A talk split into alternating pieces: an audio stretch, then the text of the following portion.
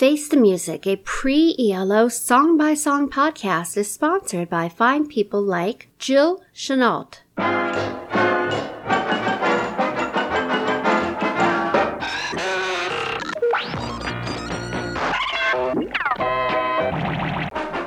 This is Face the Music, a pre ELO song by song podcast. On with the show The Idle Race.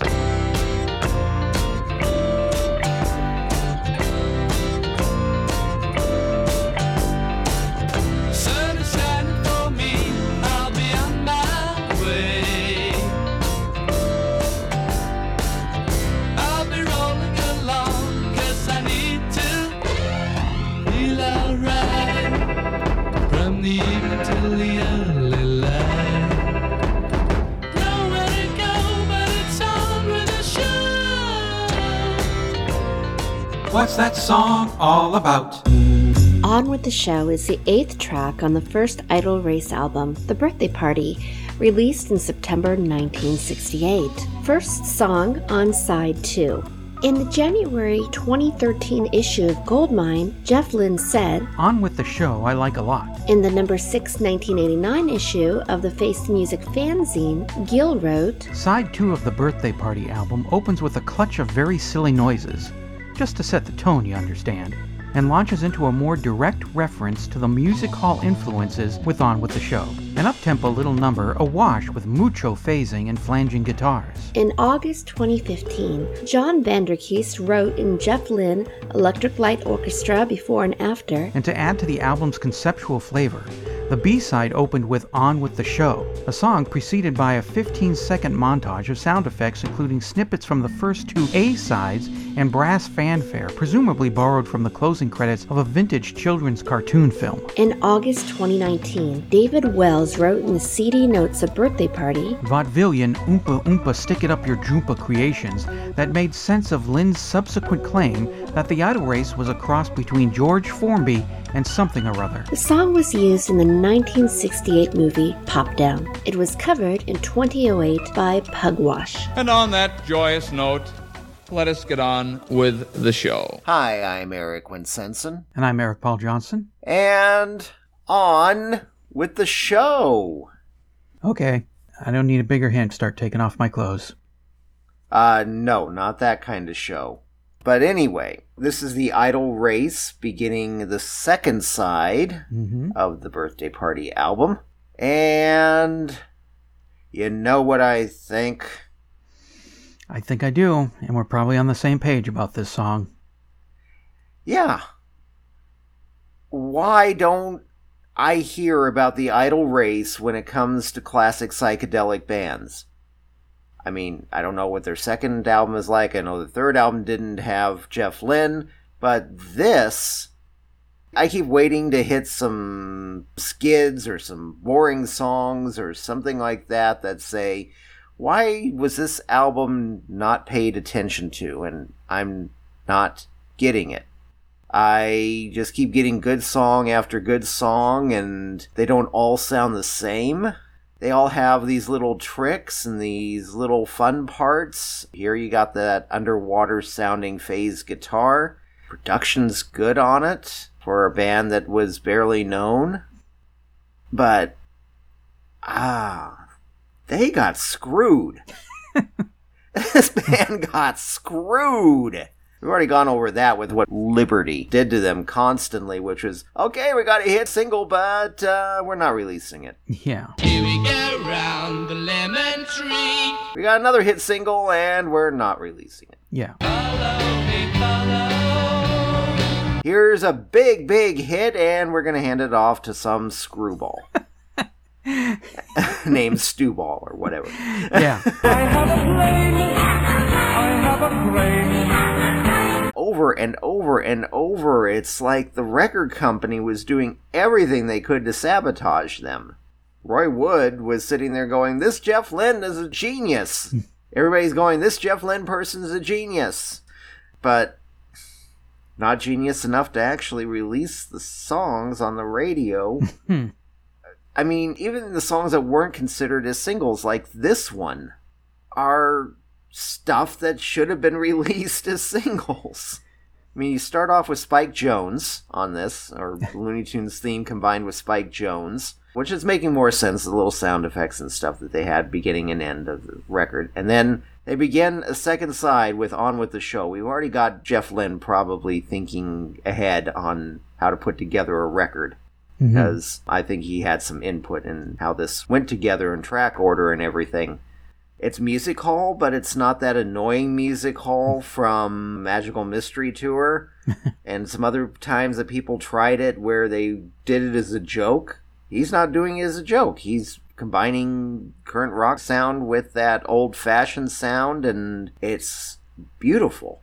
Voice is great on it, and yeah, so far, this album is surprising me quite a bit. And I just don't understand why it has been ignored for so long. Yeah, what the f- is wrong with humanity? I ask that all the time. I, yeah, well, in this case, I have to apply it to the idle race. For the purposes of this episode, I'm going to apply it strictly to this song. This is a great friggin' song. I love this song. I adore this song. There is nothing bad to say about this song. Here's another fun little hit. One of the parts I love about it is that pre chorus where it's just the strum of the guitar and the drums doing their little drum thing there, and then going out of phase. Feel alright from the evening till the early light. It reminds me a lot of that break in They Park. all come out to groove about, be nice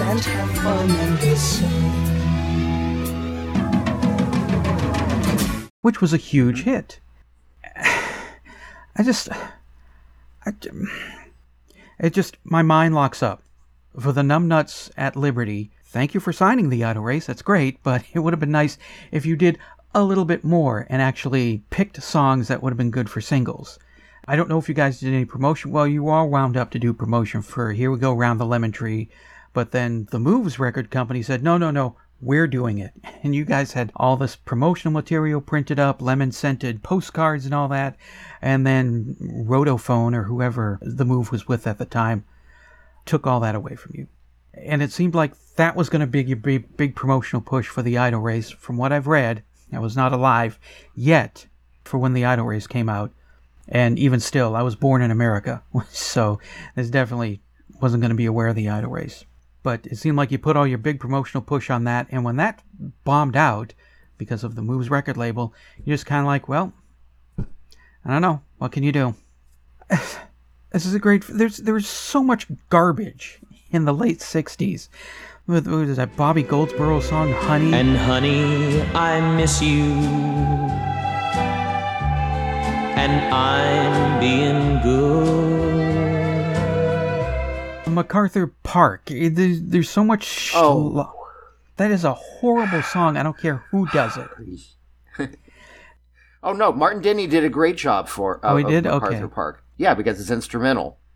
well maybe that maybe that you don't have to listen to those horrible lyrics. I mean, I still can't believe Jimmy Webb wrote that thing. All the great songs Jimmy Webb has written, and he also wrote that. yeah Yeah. Oh, I did a William Shatner imitation on it one time. But anyway, we, See, we, okay. we digress. I, I Yeah. give you that. If Shatner did MacArthur Park, then it would be great. The Battle Hymn of the Republic by Andy Williams with the St. Charles Borromeo Choir was a top 40 hit in December 1968.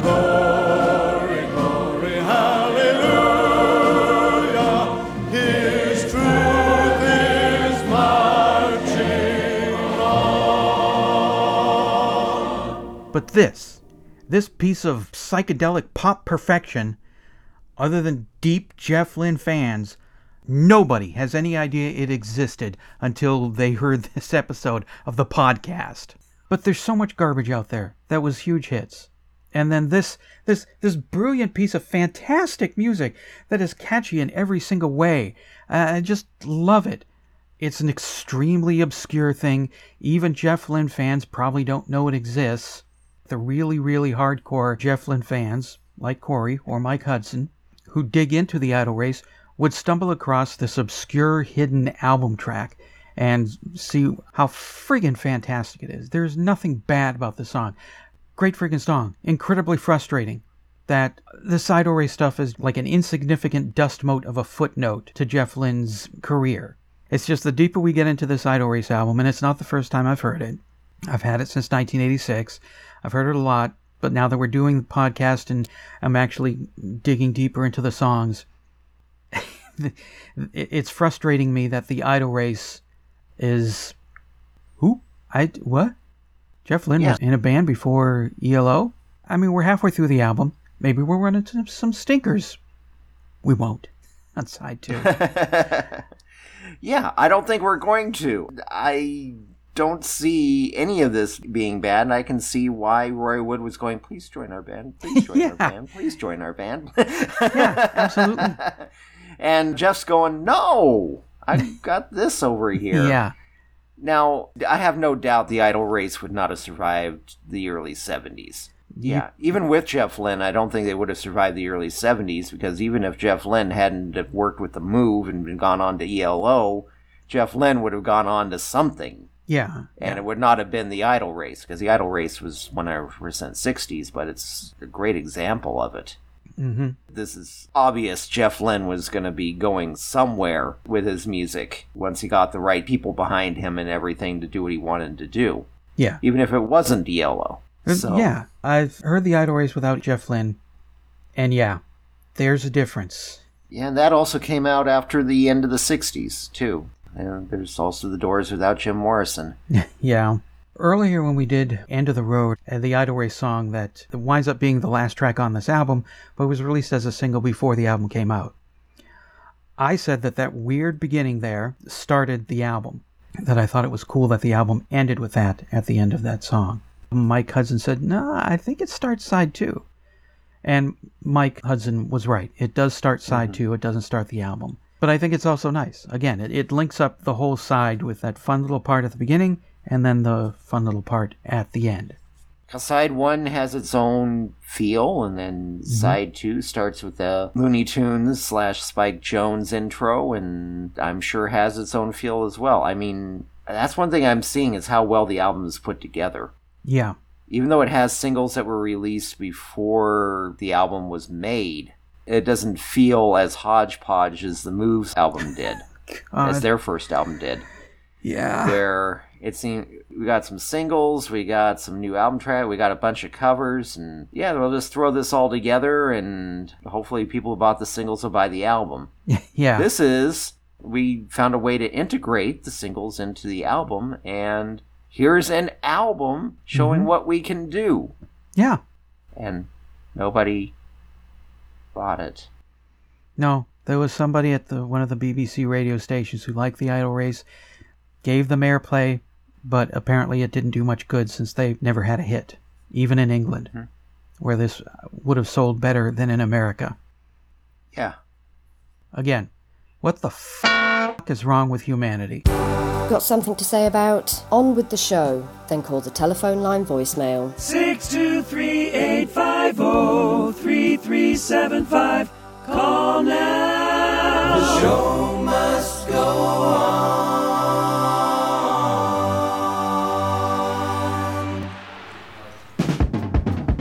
Face the Music, a pre ELO song by song podcast, is a production of Radio Trolla Entertainment Assorted Deli Meats Amalgamated. You can contact us by voicemail at 623 850 3375 or email us at eloftmpodcast at gmail.com and we'll read and reply to it on the show. Keep up to date by joining our Facebook group and spread the word by sharing the link or giving us a quick rating on iTunes.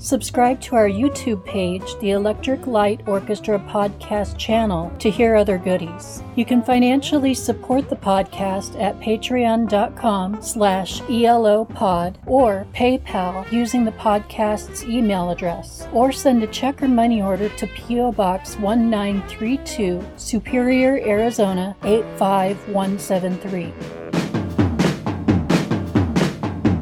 Next week, Lucky Man.